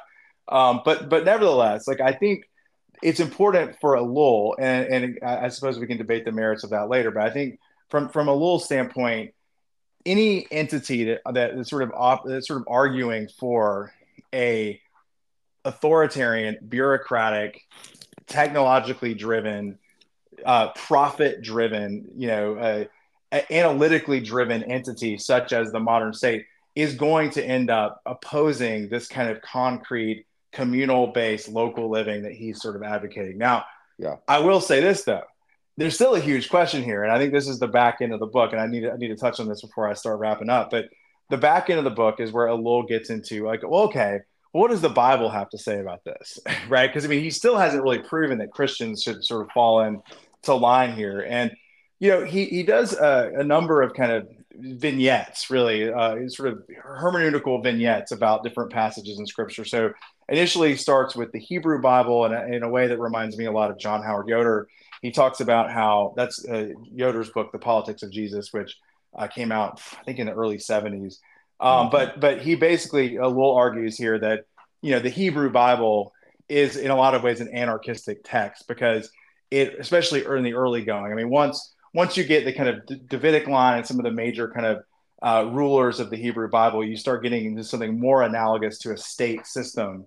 But that's exactly what's at issue, right? In the Hebrew Bible, early on in the Hebrew Bible, when the judges are, are as it were, in, in charge, there's a more communal sense of we're all in this together under the under the headship of Yahweh. I mean, you see this as well uh, in, in, in the book of Exodus and so on. Um, so for for Ellul, the, the anarchism that's latent in Christianity starts there. It starts in the Old Testament, um, as Christians call that that group of texts. Then he shifts to the person of Jesus, right? And he says that Jesus has challenged political authority all the way down, and he gives all kinds of examples of this. And I mean, I think it would almost be a waste of time to sort of go through it. But whether it's uh, Jesus overturning, uh, you know, the temple uh, you know, tax money changers and so on, or if it's uh, you know the temptations that the devil presents Jesus with, right? The, the temptations are to make men uh, uh, worship him and adore him, to to to use miracles to increase his power. Jesus thoroughly. Uh, and by the way, miracles might be you know big speeches, propagandistic, uh, you know, communication, and so on. Uh, Jesus rejects all of this, right? So I think there's a strong push here in Ellul's reading of Jesus to draw both on Kierkegaard, who had made the imitation of Christ so central to his thinking, but then also Fyodor Dostoevsky's reading of the temptations of Christ in the Brothers Karamazov, I think factors in pretty heavily here as well. Uh, and then Ellul jumps into some other New Testament writings. Uh, he looks at the book of Revelation. Well, well, before you, before you move on too much, sure. can, if, can I just interject? I could yeah. actually imagine a very um, Ellulian, that's fun to say, an yeah. Ellulian reading of Jesus in which um, the, the, very scandal of Jesus, it seems, um, and I'm in, imparting a little bit of, of Rene Girard here as well, that mm, the, no the, very, the very scandal of Jesus is that he doesn't basically reach the level of the Romans and go over against them as his followers wanted him to do in a Davidic sense, but rather that he remains uh, pretty unremittingly local. That is, right. and he doesn't take on the system of empire and try to bring it down. And this is exactly why Peter's wrong and, and why, uh, to some extent, perhaps even Judas is wrong. You know, that these that the failure of people to understand Jesus is his refusal to be brought into these larger, to basically be absorbed into the system of anti-Rome. But I mean, again, I'm, I'd be, you know, but maybe that's not. He doesn't say anything about this. But I can imagine before you move on that Jesus, you could do a lot with the ministry of Jesus as, um, or understanding it in the terms that he provides. No, no. I, I, think that the harder the harder task for a Ellul for anybody like this. I mean, again, I mean, if you go if you go to some of these, you know, I guess radical Jesus movements of the '60s or '70s, I mean, you see some of this. I mean, it's not too hard to derive a kind of ethos of uh, of uh, you know, I guess nonviolence and and you know resistance to you know material bourgeois culture from from the example of Jesus. That that's not so hard to do. What's harder is to then take the writings of the New Testament, such as uh, let's say St. Paul's passages in Romans, and I saw our old friend Michael Jensen has a book coming out on Romans. Uh, yeah, I think uh, this coming year, and I and I do think that I don't know for sure what he's going to argue, but I suspect he'll argue for a certain kind of state authority or something grounded in the teachings of St. Paul. Um, and you know, this is where Ellul kind of says, look, these passages where Paul says things like be subject to the higher authorities are usually taken out of context. I mean, this is one of his uh, kind of uh, points of emphasis. He also argues that if you look at Paul, there's a there's a larger emphasis in his writings on nonconformity, and and that it's the nonconformist aspect of Paul that's often forgotten. And there, people are so quick to sort of say, "Oh, Paul said we should, you know, do whatever the authorities say." then they miss the larger emphasis in other Pauline texts on refusing to kind of conform to the world. But that the emphasis from from Paul's perspective is on transforming the world. You can't transform the world when it's caught up in hegemony, right? So, yeah. uh, and interestingly enough, Ellul says, you know, he actually sees himself as kind of at least expounding on positions taken by somebody like Karl Barth, who is this kind of you know major figure, kind of you might say kind of mainstream Protestant theologian. So, um, so I think this is you know it, at the end of the day, and I, if you don't mind, I'm going to anticipate your next question, which would be something like, "What are the strengths and weaknesses of the book?" I mean, I think in a way I'm already kind of there because, I mean, the strength of the book is that these are really interesting questions, right? And I, yeah. I if, if you know, we, we've definitely had a pretty lengthy discussion today, and I don't know if everybody's going to get to the end here, but I suspect if you do, you probably have a lot of opinions about this because we're all we're all caught up in this election hysteria. The last, you know let on let's say eight to ten years have been incredibly fractious in American culture. People are kind of politically uh, on edge, and I think you can see that bleeding into the churches. I mean, I've spoken before, I know to you personally, Clark, but to others about the churches closing down in Philadelphia during the pandemic and the kind of angst that that created uh, in Catholic circles. I mean, church and politics are very much, you know, despite the sort of separation of church and state. I mean, these are really hot button questions. So I mean, to me, Ellul raises a proposal here that has to be taken seriously. I mean, I think mm-hmm. his biblical exposition is clear enough. His sociological critiques of the state are reasonable enough that I think you have to kind of take him seriously. Now, you know, as for the weaknesses, I clearly once again here, I mean, you and I keep now. This is you know really four books in a row, two between both of us that are pretty short, and I think from an academic standpoint, one might sort of say, well, okay so Ellul does do some biblical hermeneutics in anarchy and Christianity, but he's really not a biblical scholar per se. He probably would even push back a little bit at the very notion that biblical scholars should have pride of place in these discussions, but still, he doesn't engage a ton of scholarship. Um, his his his readings of the Bible are you kind of get the feeling they're his readings, right? Yes, he he's he he he quotes a few people here and there, but for the most part, there's a kind of subjective slant to this. And then at times he does some like really remarkable things. Like there's really one great passage early in the text where he says that he sees anarchy as binding together a number of very prominent Christian figures, and he starts listing them, and they're they're sort of from all over the Christian map, right? So he picks uh, Tertullian, the early church father. Then he picks Francis of Assisi, you know, who's one of the major saints of the Catholic Church. Then he picks Fra, uh, Fra Dolcino, who was a kind of Franciscan rebel who was ultimately, uh, I think, uh, martyred, or, or, actually, I wouldn't say technically martyred, right? He was actually uh, executed, right, by by the Catholic Church. I forgot the exact years of that, but he was sort of somebody that took a kind of radical Franciscanism and pushed back against the Catholic hierarchy.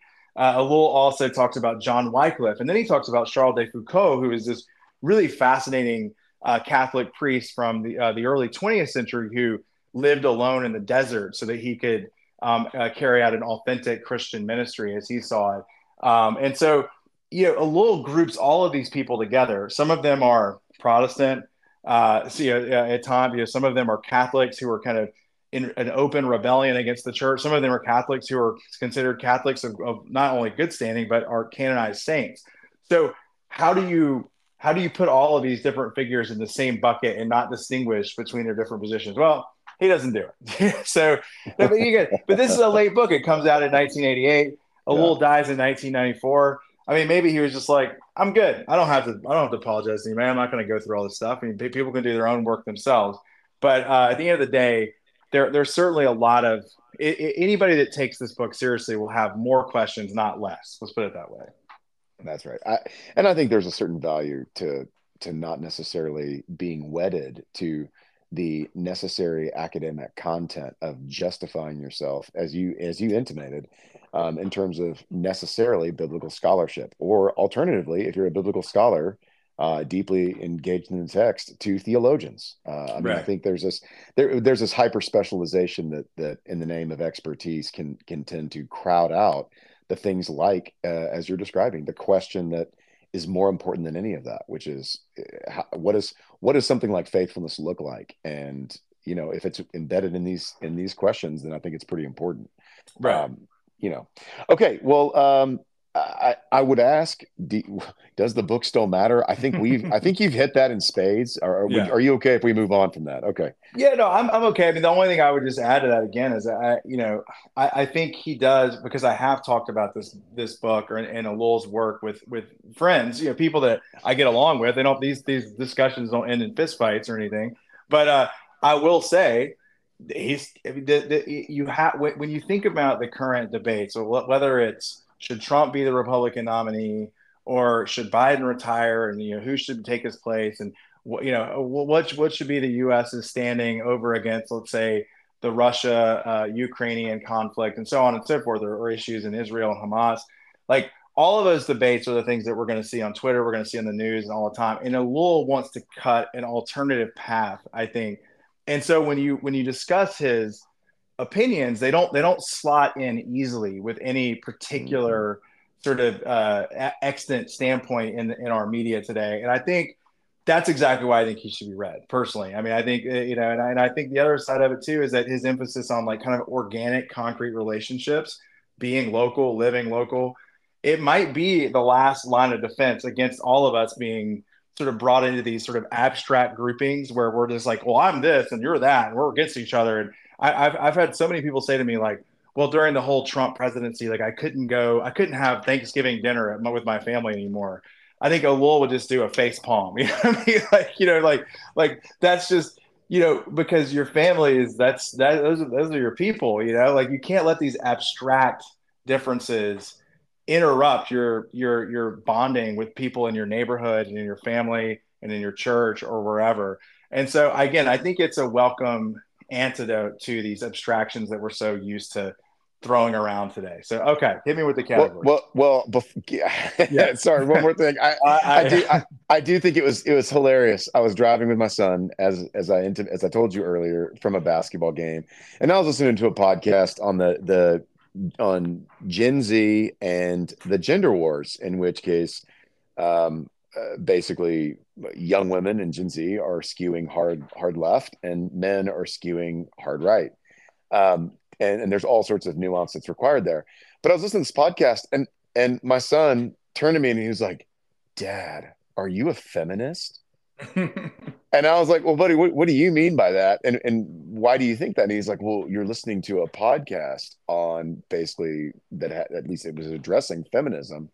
Uh, in the 21st century by a, an espoused, uh, I mean, a, a self-avowed feminist.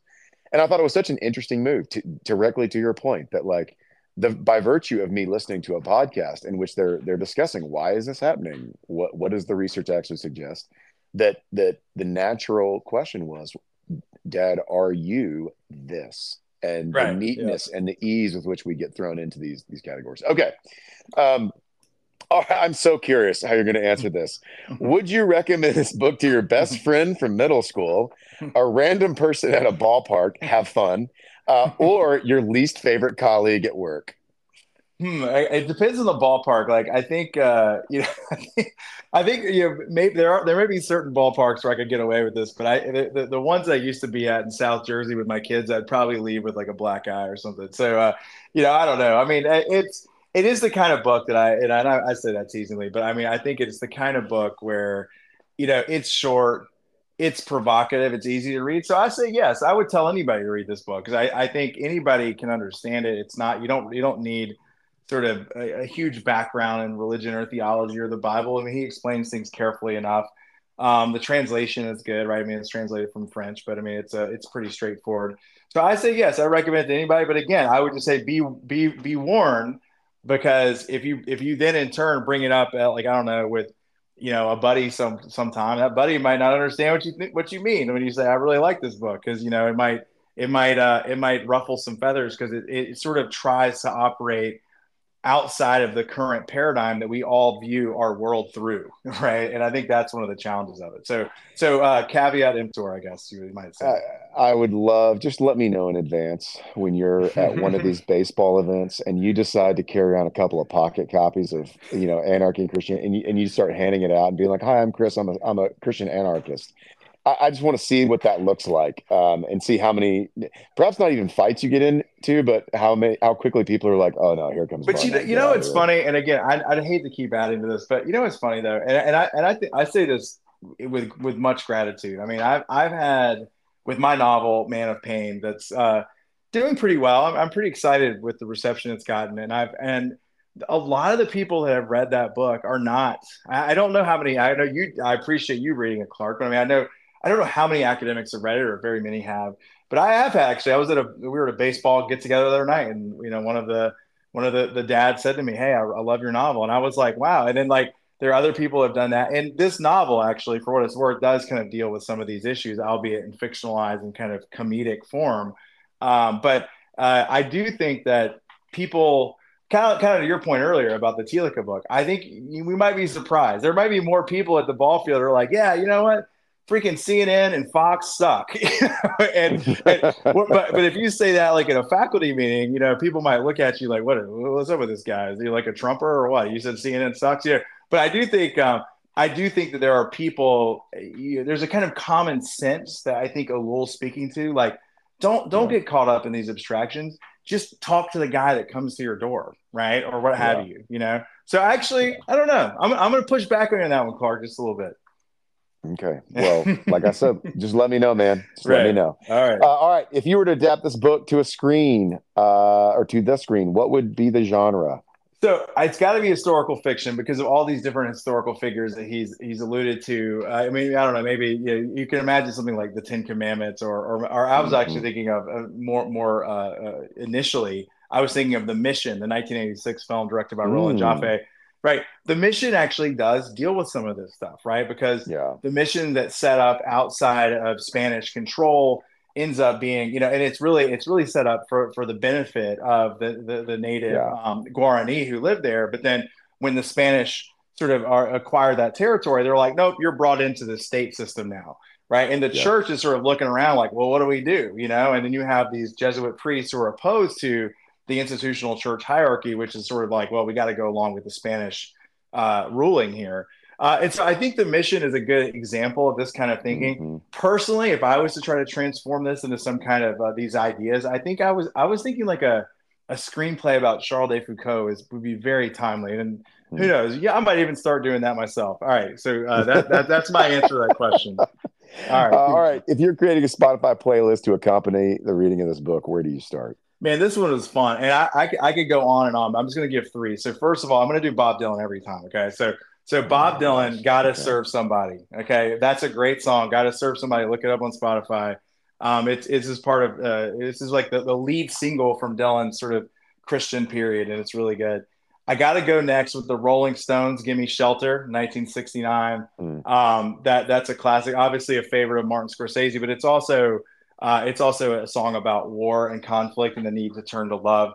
And then finally, but my wild card because I was like, I'm really sounding like a classic rock guru here. I need to I need to do something else. So I, I came up with Kendrick Lamar's N95, which was his kind of satirical. Kendrick Lamar's a hip hop artist, rapper, if you will, uh, and he had this very kind of satirical take on uh, the, the, sort of COVID pandemic and the, the, the sort of superficiality of kind of uh, I guess you might say social media. And so I, I, just I found that song to be really um, uh, thought provoking in a lot of ways, and uh, it, it's uh, it's it's also pretty catchy. So we'll go with those three. I can't believe you didn't say Rage Against the Machine. Bulls That's a good one. That's I a mean, good I one. that seems the quintessential Christian. Uh, nah, let me rephrase. um, that's a quintessential anarchist um, uh, song. It seems to me. Okay, all right. Um, okay, well, uh, man, I, am so curious uh, to see what we're going to say on round two when we do another uh, text on Ellul, uh, the political illusion, because you, right, you, you right, kind of right. whetted my appetite for this. Um, do we need to have any final thoughts? Anything you'd like to add uh, before? I don't we think close out? so. Given how long we've talked today, I don't think we do. I mean, uh, there there are so many, and, and it's a it's a short book too. So I mean, I again, there's it's not like there's one passage out of a 600 page work where it's like, oh well, these these four lines like it's like Charles Taylor's Secular Age, where you're like, you got you better find some passages to quote because the whole thing itself is unwieldy. This is a very digestible book, so I don't need to throw out any uh, particular passages. I'll just say, take a take take a look at it, and uh, yeah, we'll we'll come back to it a little again. I have no doubt. Awesome. Okay. Yeah, well, then right. tell me this. What are you talking about next week? Gosh, I don't even know if I remember. I, I think it might be. I think it's Barth, right? Natural. Is it natural theology? Yeah, Barth? it could it could be that, or it could be Julian of Norwich. I need I need to go back and check my list, but it, it's sort of in that in that vein. So uh, those are like wildly uh, opposed alternatives, I guess. Well, I was gonna say I think I think it's Barth, and it, let, let- for the sake of argument, let me just say, uh, if if if you're listening to this, I mean, if these are Ellul idiosyncratic, I think both Thielicke, in, in obviously different ways, Thielicke and a little are. Um, not not necessarily what we might consider mainstream theology. If indeed Chris is doing natural uh, natural theology by Barth next week, I'm doing um, on religion speeches to culture despisers by Friedrich Schleiermacher, which is a kick. Uh, I mean, a shot way back um, Mhm. To the 18th century. Um, Barth is 20th century, but it's I would consider these to be uh, borderline classics of theology. Um, yeah, is- I think that's a good uh, point. Well, you think just sold these- me. You just sold me. I'm gonna do I'm gonna do Barth and Brunner's natural theology next week, and I'll give I'll get I'll come back to Julian of Norwich later. So that Okay. we, you got a deal. Um, look, great talking today. It was really good, and uh, I will be in touch soon. Ho- hopefully, the basketball games go well this week. Yeah. Ah, one can hope. One can hope. All right, man. See ya. All right, it. See you later. Bye. Bye thank you